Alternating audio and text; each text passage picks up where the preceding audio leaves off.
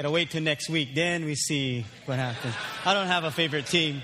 You know, when I watch these clips, I think of life. You know, sometimes in life we're down by a couple touchdowns or, or we need a home run to, to do well in life. And, and have you ever come to a place in your life where you feel like you're so behind that it will take a miracle for you to come to a place that you will be satisfied with your life? I think we all go through that. Uh, there's some people in the Bible that we're going to look at and, and learn from that they too went through a season that they felt they were done, but they were able to have the greatest comeback in, the, in their entire life. And we can learn from them. We're going to learn from five different people. One man we're going to learn from is an innocent man who was betrayed by his own brothers, who sold him into human trafficking and then was accused of a crime he didn't commit. Then he was thrown into prison, but has a great comeback in being second in command of one of the most powerful nations at that time. We're also going to learn from a man who was a murderer, who tried to run away from his past, who later in life has a great comeback as a leader of a great nation. And then we'll learn from an, a man who was an adulterer and a conspirer to murder, who has a great comeback and is known later on in life as a man after God's own heart. Then we're going to learn from an innocent man who is executed at an early age, at the age of 33, who has the greatest comeback this world has ever seen and no one has been able to duplicate. And the last is a group of people with differences, different backgrounds, ethnicities, disparate in opulence, with various upbringing and setbacks. Each of them are given the opportunity to have a great comeback. And we're going to learn and see how, in their comeback, that they're going to be the world's greatest force for the hope of the world. I'm going to read in the book of Genesis and I'm going to read from chapter 37, verse 1 through 11. And if you have your Bibles, you can turn there. Genesis chapter 37. And this first person we're going to learn from is a man by the name of Joseph. And it says in verse in chapter 37 verse 1 it says now Jacob who was Joseph's father dwelt in the land where his father was a stranger in the land of Canaan. This is the history of Jacob. Now remember Jacob he was wrestling with God in this one moment, and then God changed his name from Jacob to Israel. Remember that? Jacob actually means heel holder. Heel, like the heel of your foot, heel holder, because when he was born, he had a twin brother named Esau. And when his brother was born, Jacob came out after and grabbed Esau's heel, so they named him Jacob, which means heel holder. Well, God now changes his name from heel holder to God prevails because he wrestled with the angel of the Lord and he said, I'm not going to let you go until you bless me. And so the angel touched the socket of his hip, got out of joint, and so he limped after that. But God changed his name to Israel. So Joseph, being 17 years old, was feeding the flock with his brothers, and the lad was with the sons of Bilhah and the sons of Zilpah, his father's wives, and Joseph brought a bad report of them to his father. Now Israel who is Jacob, loved Joseph more than all his children because he was the son of his old age. He also made him a tunic of many colors. But when his brothers saw that their father loved him more than all his brothers, they hated him and could not speak peaceably to him. Now Joseph had a dream, and he told it to his brothers, and they hated him even more. So he said to them, Please hear this dream which I have dreamed. There we were, binding sheaves in the field, and behold, my sheaf arose and also stood upright. And indeed, your sheaves stood all around and bowed down to my sheaf. And his brothers said to him, Shall you indeed reign over us, or shall you indeed have dominion over us? So they hated him even more for his dreams and for his words. So you can see a little rivalry happening between siblings. And Joseph, being at an early age, trying to share his dream, is, is a little arrogant in sharing his dream. And sometimes we see that. Uh, this, you know, Joseph was 17 years old, so he's, he has these big dreams. He's saying, you know what? I can live on my own. I can do this. I can I can pay my own bills. I just gonna buy me a house. When I when I leave this house, I just gonna buy my own home. And as parents, we're saying, go. Yeah, yeah, yeah. I'm gonna leave. I'm gonna I can live on my own. And as parents, we're saying, Go. And then, you know, two days later, they come home, they need help. But that's just, that's just where Joseph was at. He was at that age where he said, I, I can do all these things. I get them, I get them. And so now he's telling his brothers these things. And, and then he dreamed still another dream and told it to his brothers. He said, Look, I have dreamed another dream. And this time the sun, the moon, and the 11 stars bowed down to me. So he told it to his father and his brothers. And his father rebuked him and said to him, What is this dream that you have dreamed? Shall your brother, your mother, shall your brothers, your mother, and I indeed come to bow down to the earth before you? And his brothers envied him, but his father kept the matter in his mind. Now, we all have dreams. Joseph shares his dreams, but at, a, at an immature age, he shares his dreams, but also with some attitude attached to it. Well, his brothers are envious, so they decide, you know what? Let's just kill him. Let's just, let's just do away with him. So they conspired and had this plot to kill him. And then to say to their dad, you know what? Some wild animals took him. Some wild animals attacked him. So they're going to take his clothes and they took his clothes and put some blood on it and they're going to say, here's, here's what happened. But Reuben, the oldest, had a heart for him and he said, he said to them, you know what? Why don't we just throw him in the pit? Because Reuben was thinking later on, I'll come back and then I'll rescue him. And so then they throw him in the pit.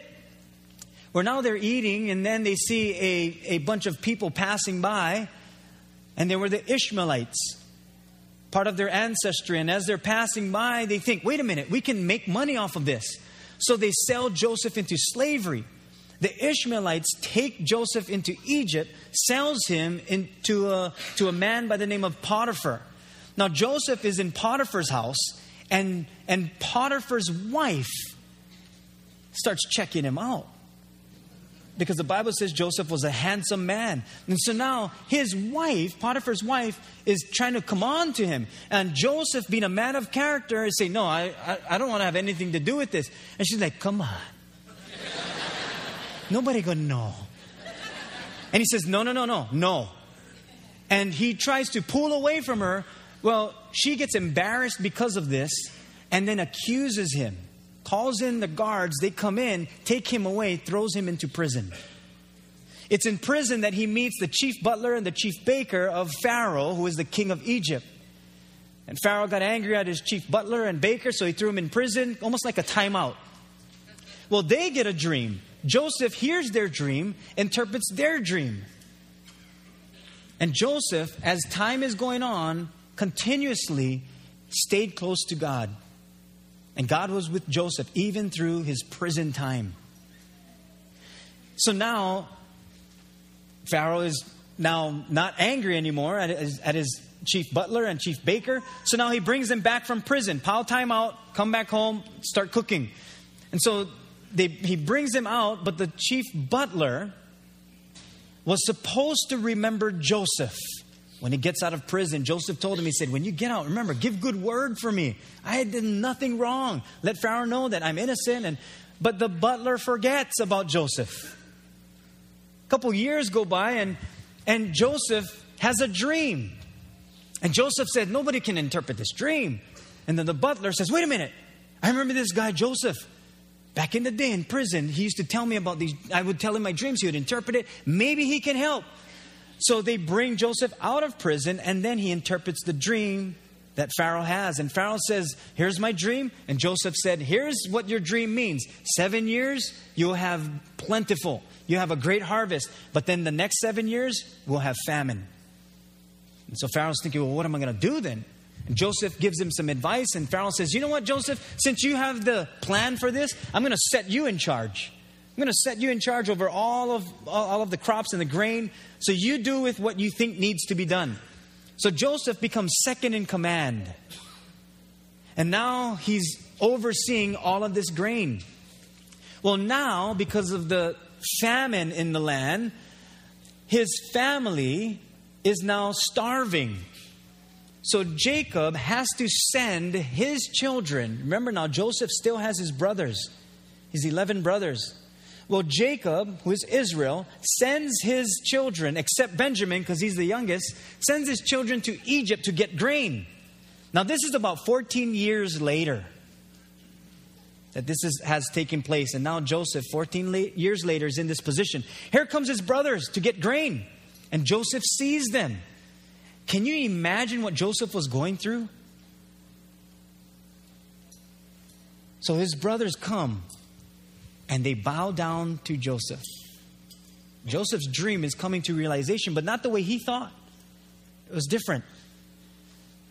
And so he tells his, his brothers, and they don't know it's him, they don't recognize him.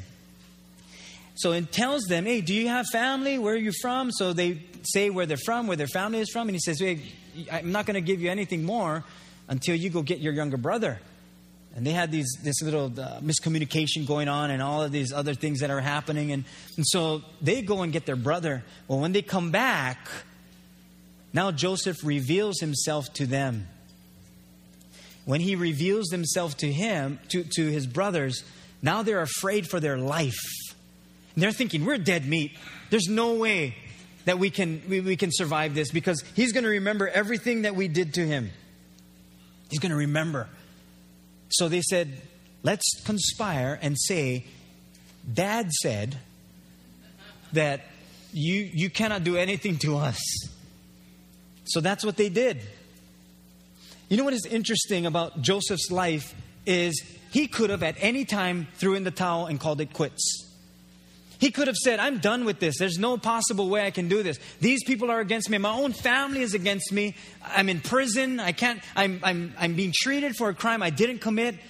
He could have threw in the towel. But you know, you know what Joseph did? And, and this is what we can learn from having a great comeback is Joseph didn't put his confidence in his situation, nor did he put his confidence in himself. He put his confidence in the Lord. That's where he put his confidence. See, I think many times we put our confidence in people, we put our confidence in our job, in our finances, in our position, we put our confidence in ourselves that we can do this. Only come only to come to a point in our life where we say, I, I'm not able to do this. See, when you put your confidence in the Lord, there is great reward. If you're taking notes, you can write in our first point today and having a great comeback to put my confidence in the Lord. That's how Joseph went from pain, pain, from pain to prison to power. He put his confidence in the Lord. So now Joseph is there with his brothers. And his brothers are saying, You know, I know this happened, but dad said. Now, Joseph, 14 years later, you would hope he would learn something. What would you do if you were treated that way and then 14 years later, those who did wrong to you came up to you and you had the power and authority to do whatever you wanted to them. You could throw them in prison, you could make them slaves, you could do whatever you want to them. What would you do? What would you do? Watch the perspective of Joseph in having a great comeback. In Genesis chapter 50, verses 19 and 20, Joseph said to them, Do not be afraid. Am I in the place of God? And then he says this, but as for you, you meant evil against me, but God meant it for good. And here's the reason in order to bring it about as it is this day, to save many people alive. Isn't that interesting? Because of Joseph's confidence, and that was it was in the Lord, it was the Lord that brought about this great reward. He could have done anything, but he chose to do it God's way. The book of Hebrews tells us, therefore, do not throw, do not cast away your confidence, which has what? Great reward. Don't throw it away. Don't throw in the towel. Keep your confidence in the Lord. That's where we'll have the best comeback, the greatest comeback. It's, it's, it's when we put our confidence in the Lord, not in ourselves. Where's your confidence? What have you been putting your confidence in? Has it been in the Lord or in other things? See, there's going to be many things that distract us, many things that will take us away from having confidence in the Lord. We'll think it's us, but it's not. It's, it's the Lord. If you think it's you, you only go so far until you recognize that it cannot be us, that there must be something greater. Because we're going to have distractions. Distractions will pull at us. What do you do with distractions? How do you minimize that? How do you how do you have a great comeback when you have so many distractions? Especially when you're trying to put your confidence in the Lord. See, he was he was able to do the things needed to be done to get to the place where he needed to be. And many of us sometimes we're not willing to do what we've never done before to get to a place where we've never been. But Joseph was willing to put his confidence in the Lord. He minimized his, his distractions. In, in, in other words, Joseph continuously put the distractions on the side and then and then focused on the Lord. And, number two, we can write this in for some application to turn away from distractions. But not just turn away from distractions, turn to the Lord. Sometimes we put distractions on the side, but we never turn to the Lord. We reprioritize, we redo our life, we, we have a life mission, we make some major adjustments, but we never focus back on the Lord. We just focus on changing things around. And we, we try to minimize distractions by putting things on the side. We say, you know what? For this season, no more TV. But we don't fill it up with anything else. So then we jump on the computer. Oh, you know what? For this season, no more computer. And you know what we do? Because we haven't filled it up with anything, we watch TV. And we go in circles. Some of us are trying to eat healthy and you're trying to put away distractions. I don't know why you're buying chips and ice cream. It's like, I'm just trying to eat healthy, but it was on sale. or people come by and they bring you food that you're trying to stay away from. And they bring it to work and they bring it home. They, they visit you and you say, No, no, no, I'm not eating that. I'm staying away from sugars. No, don't want sugars. I don't want that. Ah, you know what? Just one small piece. Just one small piece. I'll just take a small piece. And that's what we do. Instead of minimizing the distractions and then, and then focusing on the Lord, we take bits and pieces of our distractions. Instead of saying, I'm going to minimize what distracts me from the Lord so that I can turn to Him. turn away from it. So Jacob's family is thriving in the land of Egypt. His family is, is, is multiplying and they're becoming stronger and stronger. And, and as they continue to become stronger and stronger, Pharaoh dies and a new king is elected. So now they have this new king who does not know about Joseph and all the things that he was able to accomplish. Well, this new Pharaoh sees that all the, the Israelites, Jacob's family, or his, his uh, descendants, they're all multiplying and they're, they're strong. And so he becomes fearful and he says, wait a minute, if they become numerous in size, what if they take us over? What if they rally up and then they take me over? So what he did was he made them work hard as slaves. And so they had to be the ones who made the brick. So he put them to work, but they were still strong. And they continued to multiply. And because of Pharaoh's insecurities, he now puts double labor on them. And he says, you know what, you have to get your own straw. You got to get your own materials. We're not going to give it to you. You got to get them yourself, but you got to still produce the same amount of bricks. Have you ever felt like that at work? Your hours get cut, but you have to produce the same amount. Maybe, maybe now you're part time, but you still have to do the same amount of work. Maybe your, your finances have been cut, but you still have bills to pay. It almost feels like you can never get ahead. That's what was happening with the Israelites. Well, because of this, Pharaoh says now to the Israelite midwives, he says to them, You know what? For every male that is born, destroy them. Every female, keep. Well, these midwives feared God, so they said, We're not going to do this. So they refused to kill the babies. Well, Pharaoh finds out and he calls the midwives in and he says, Hey, what, what are you guys doing? You're you supposed to kill the babies? And they say, Well, you know, the, the midwives, I mean, the, the Hebrew, uh, the, the Israelite uh, children, the, the women, they're so strong. And by the time we get to them, they already given birth and the babies are strong, so we can't get to them in time. So Pharaoh says, Okay, like that. This is what I'm going to do. He commanded his army to go out there, and whenever, he, whenever there was a male baby born, they would have to throw them into the river. So now Pharaoh is saying every Hebrew woman, by the way, he called them Hebrews because they were from a distant land. It, Hebrew just means from beyond the borders or from beyond. But he called the Israelites Hebrews. And he says, anytime they give birth, you go take the male child, throw him in the river. And the females, you keep. So Pharaoh is going through this. Well, as they're going through this, there's a baby that was born. And because the mom wanted to keep her baby, I mean, what mom, you know, in this situation wouldn't try to think of a way to keep her child? And, and so she keeps her baby for three months. And so now she has the baby, and, but she can't, she can't hide him anymore. So now she puts some reeds together, put some, some pitch inside, and, and makes a little basket, a little ark for the baby, puts the baby inside, and sends him down the river, hoping that someone would, would catch the baby.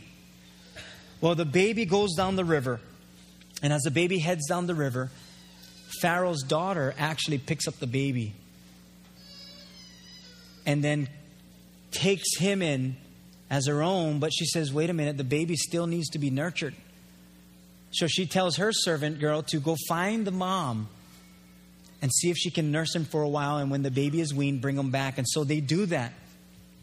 Well, she names him Moses because he was brought out out of the water. That's what his name means. And so now Moses is growing up in the ways of the Egyptians, being a Hebrew. Well, as time goes on, now Moses is, is faced with what am I going to do? I'm, I'm a Hebrew, but I grew up under Pharaoh, so I'm kind of like an Egyptian, but look at my people, they're being treated badly. So Moses has this idea, and he's going to rescue his people. And in Exodus, I'm going to read chapter 3,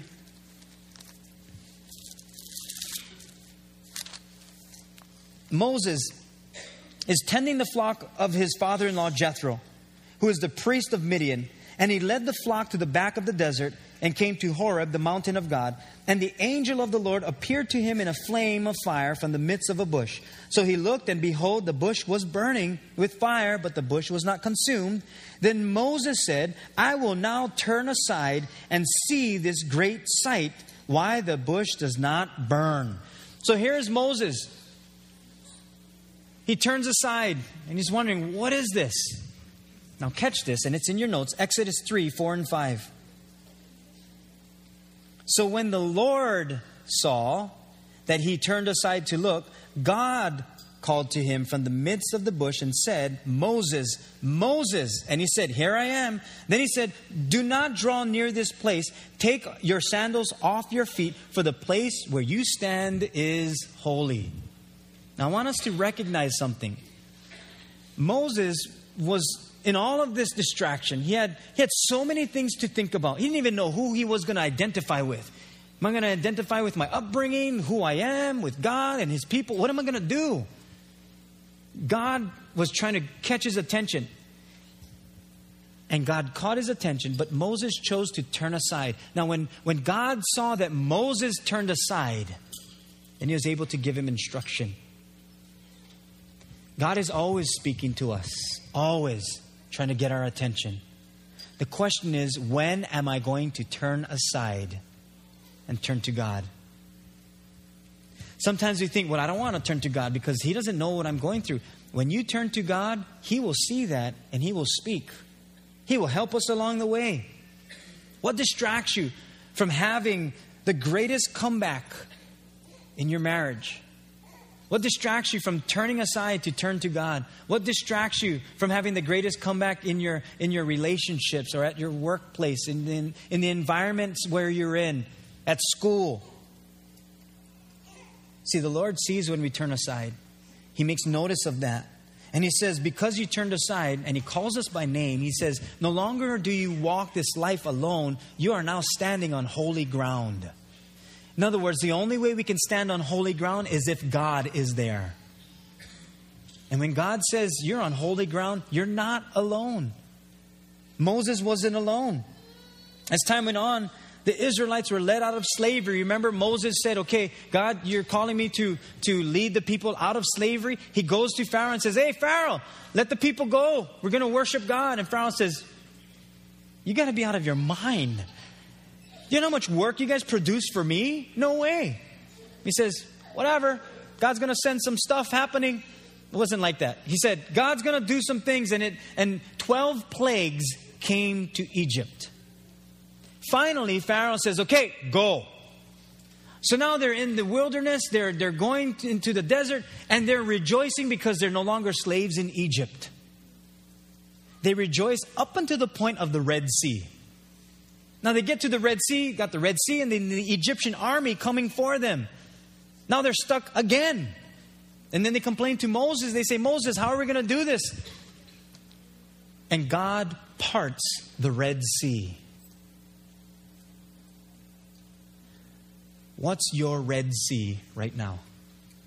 That you're stuck. You don't know which way to turn. That God says, I can, I can even part the Red Sea. Whatever you're, whatever you're going through, I can make it possible for you to pass right through. But you got to turn aside from everything else and you got to put your trust and focus on me. Yeah, turn away from everything else, but turn toward me. And so they do that. They pass through. And then they go through the wilderness, and then they conquer all the different lands that God had promised to them through the, their father, Abraham. After some time, as the Israelites are becoming their own nation, now they want a king. They want their own king, just like all the other nations. So God gives them a king by the name, a man by the name of Saul.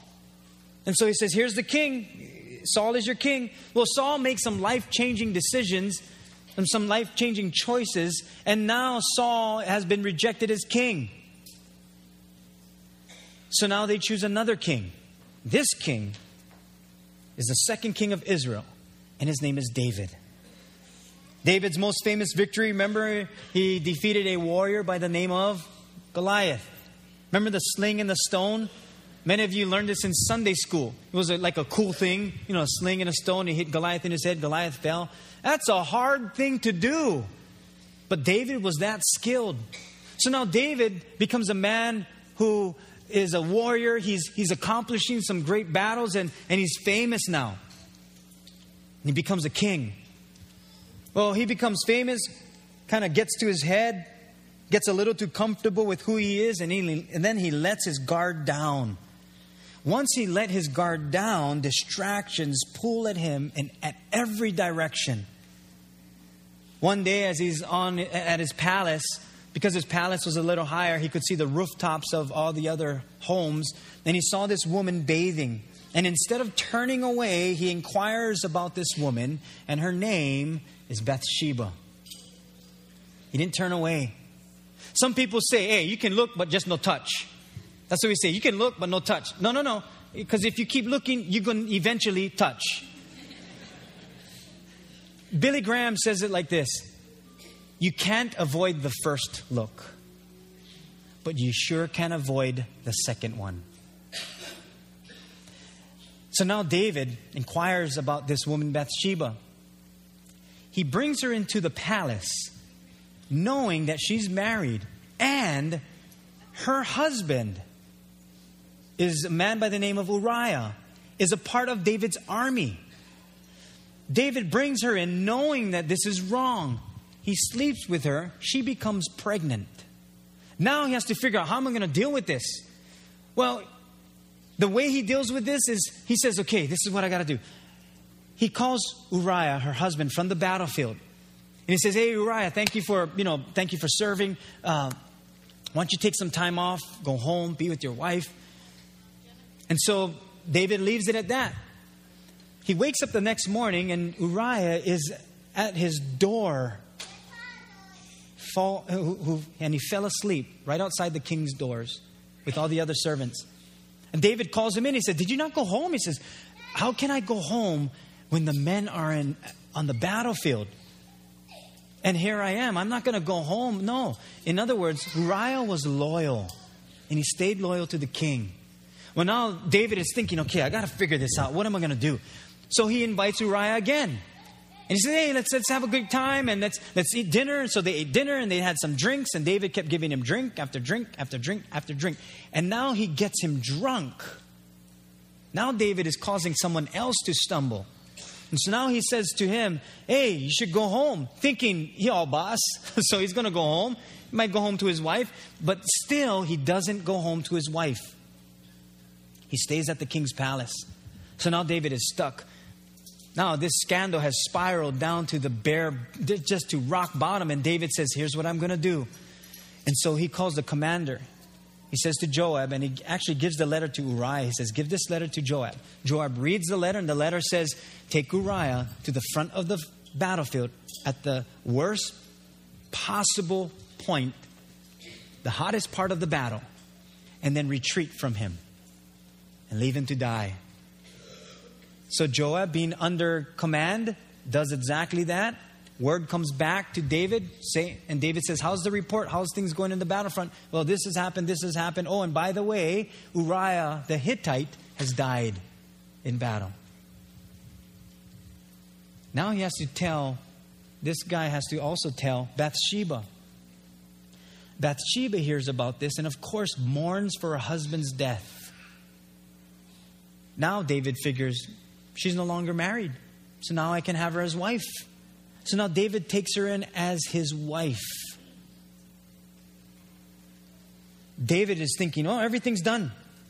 I got to take care of everything. Whew. Nobody knows.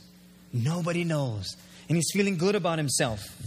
Let me read 2 Samuel chapter 12. Here's a man by the name of Nathan, is a prophet. Chapter 12, verse 1. Watch who sends Nathan to David.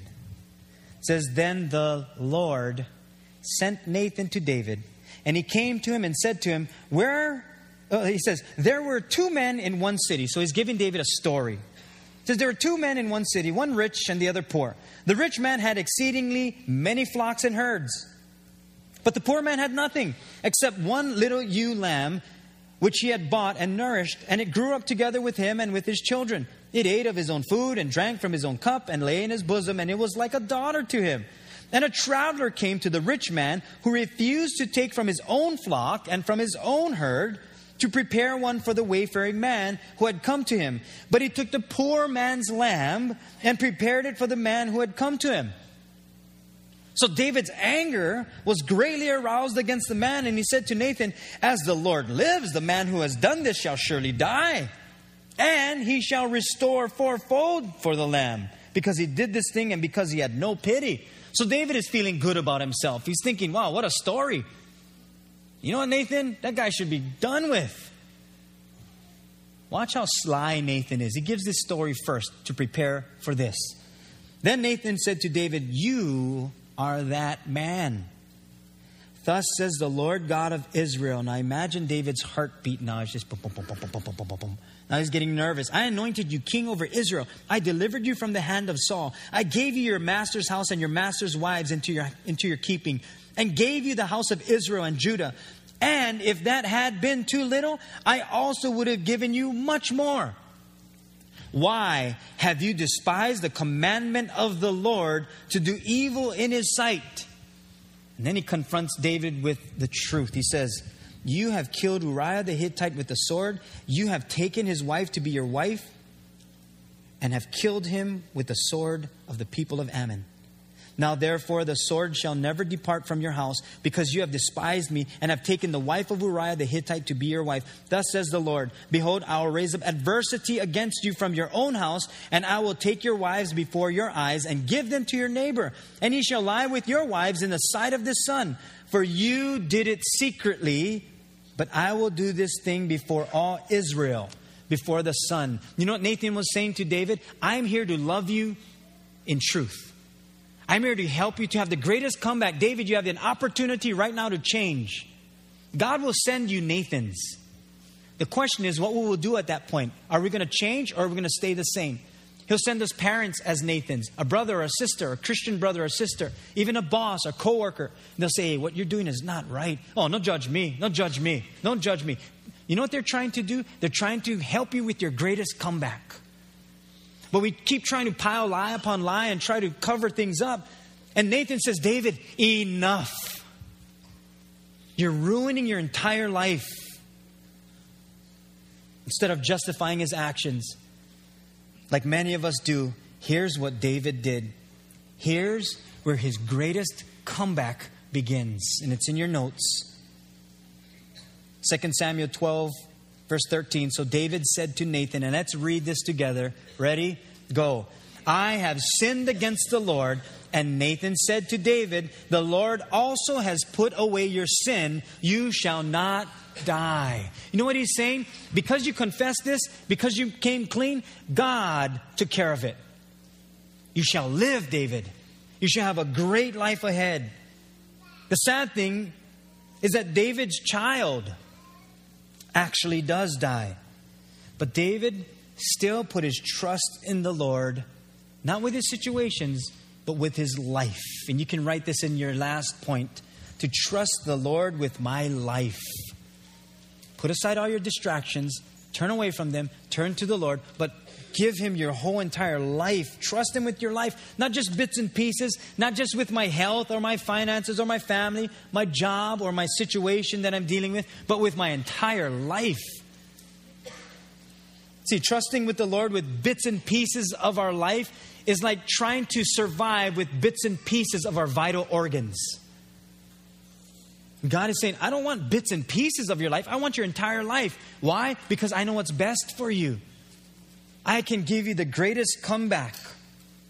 As David is reigning as king, he begins to prepare to, to build the, uh, the temple of God. Remember now, they've been having this tent called the tent of meeting or the tabernacle that they would set up and then God would descend and then the priest would go in and meet with God or Moses would meet with God and then God would give him instructions then the priest would come out and then give the people instructions David is saying I you know I, I live in a palace here God is dwelling in tents I'm going to build him a temple and God says you're not going to build the temple because you're a man of war too much blood on your hands David I'm going to raise up someone else. In fact, your son, Solomon, is going to be the next king. So David and Bathsheba now have their second son. Their first son passed away, but their second son becomes king. And his name is Solomon. For some of us, sometimes a loss of a loved one, we think it's over. And God says, I can give you your greatest comeback. It's this next chapter of your life. So now Solomon has the building of the temple all prepared for him by his father David. Well, Solomon builds the temple, and over time, because God so loved the world, he sends another king, one not of this world. He sends himself. And he says, It's time for the world to have a king that is not of this world, who will reign and rule for all of eternity, a king that no one can conquer, but a king that is not to destroy people, but to lift up the lives of people. And he comes in the form of a man entitled the Son of God. And we know him as Jesus Christ. Now, Jesus Christ is doing a new thing because people were so far from the ways of God. They were doing the laws of God, forgetting about the love of God. And so God says, No longer am I going to live in man made temples. I'm going to live in the only thing that can contain my spirit. The only thing that can contain my spirit is something that I make.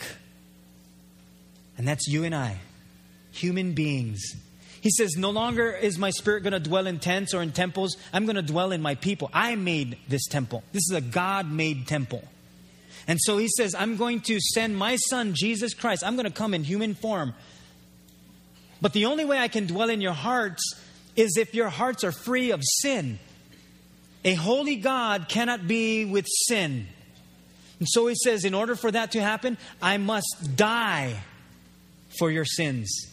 I must have a, a perfect sacrifice so your sins can be forgiven. And so God sends Jesus Christ. Jesus walks on this, on this earth, heals people, he, he feeds people, he loves people, and he draws people to God.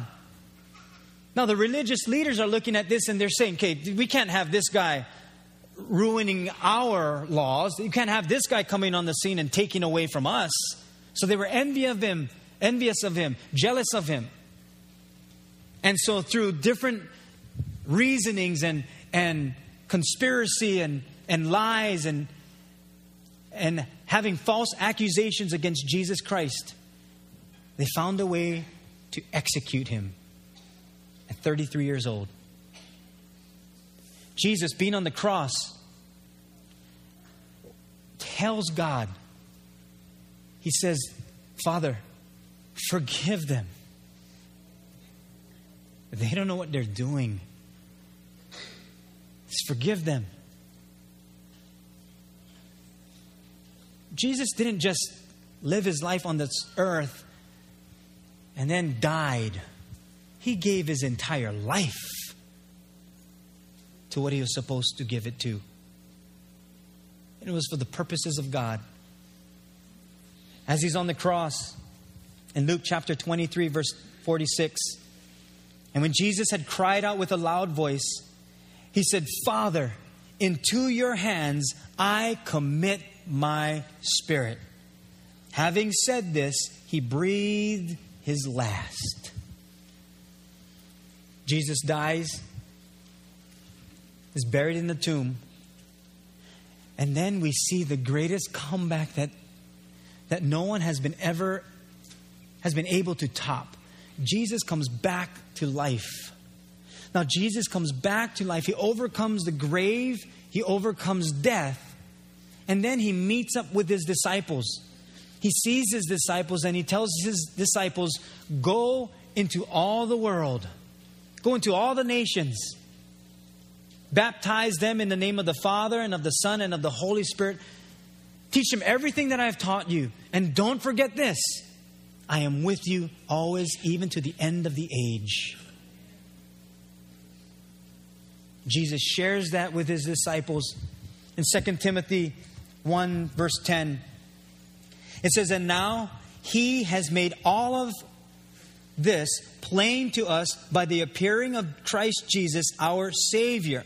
He broke the power of death and illuminated the way to life and immortality through the good news. God has given us a way back to Him, to have the greatest comeback we have ever seen in our lives.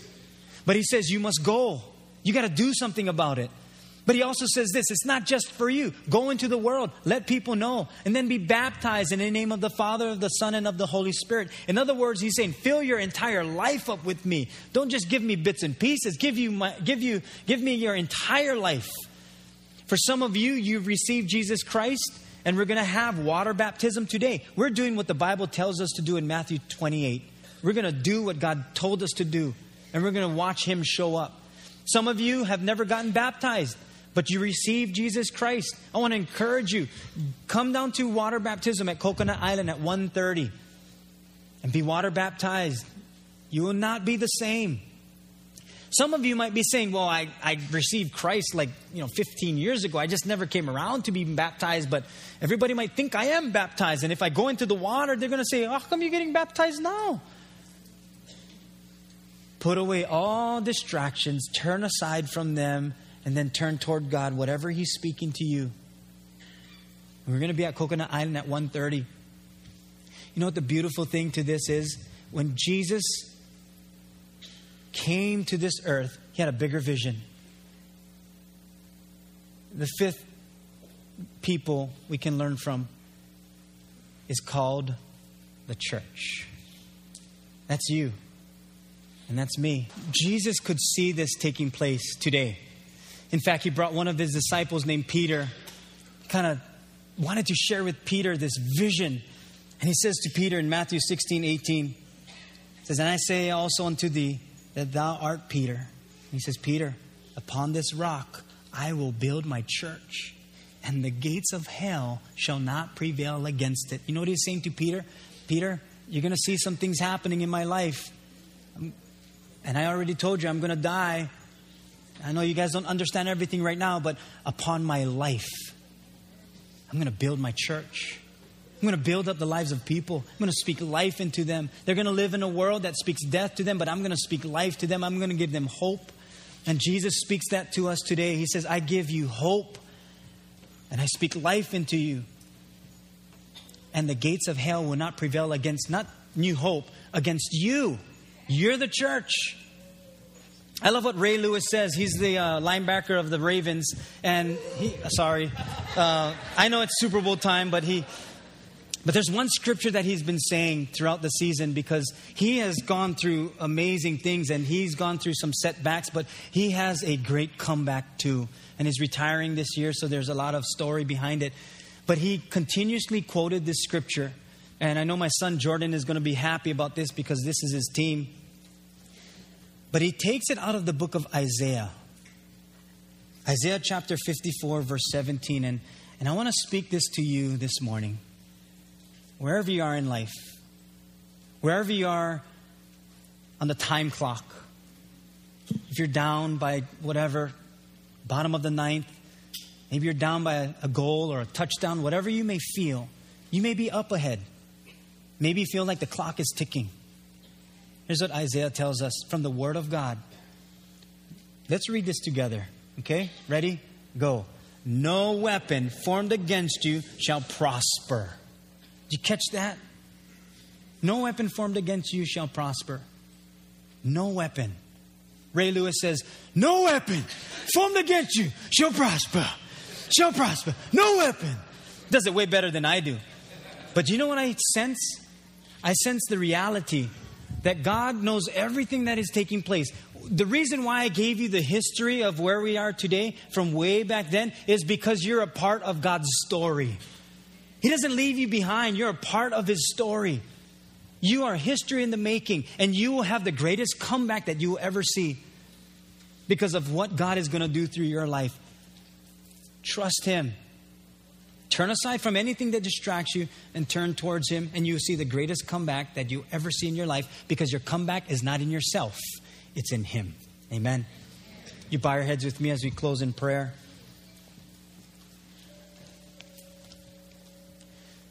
Lord, our, our, our greatest comeback is only found in you. We've seen many things go on in our lives. Some of us are trying to pick ourselves up, we're, we're trying to move ahead. Some of us have come to a place where we've seen you do miraculous things in our lives, miracle after miracle. But you're calling us to be the church.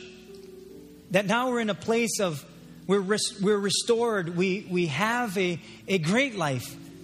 And you're calling us to do the same thing you did for us, to now do that for someone else. I know there's those that they're looking for something to help them to have this great comeback. But it's only in you. Because you you live in us. You no longer live in man-made temples, but you live in us. And so Lord, we all need you today. There may be some of you this morning, you've never given Jesus your entire life. You maybe have given him bits and pieces of your life, and today you're saying, I am giving him my entire life. And if that's you and you want to give Jesus your entire life, that you've never said yes to him, You've never trusted Him with your entire life. You've never prayed to Him and asked Him to come into your heart. That we're going to do that right now. I'm going to give you the opportunity to, to begin the greatest comeback that you will ever see. And if you want to say this prayer, could you just lift a hand with me today and we'll say the prayer together? If you want to receive Jesus, just lift a hand. Good. Anybody else? Good. Good. You're saying, I want to give Christ my life. Good. Good. You can hold your hands up. God sees your hand. Good. Yeah, many of us. You can put your hands down. Let's all say this prayer together. Heavenly Father, forgive me of my sins. Wash me clean and make me brand new. I want to be the person that you created me to be. And so I thank you for being my God. I believe you died on the cross. I believe you rose again. In Jesus' name I pray. How many of you, you're Christians, and with every head bowed and eyes closed, you're saying, Boy, I've done some things that I want to have a great comeback, but I, I just don't know how. I, I, I know God, I, I pray, I try, but I'm, I'm just asking the Lord this morning to help me to put aside the distractions, to turn away from them and, and turn to Him. And, and I want to give Him my entire life. And I want to put my confidence in Him that I'm not going to throw away my confidence. It has great reward. And if, If that's you this morning, could you just respond and lift a hand and saying, My confidence is in the Lord? Yeah, many of us. Lord, I pray for all of us who are raising our hands, many of us, that we will have the greatest comeback that we will ever see in our lives. Small ones and large ones, we just trust in you. You put your hands down. And so we pray these things as the church. In Jesus' name we pray. And we all said, Amen.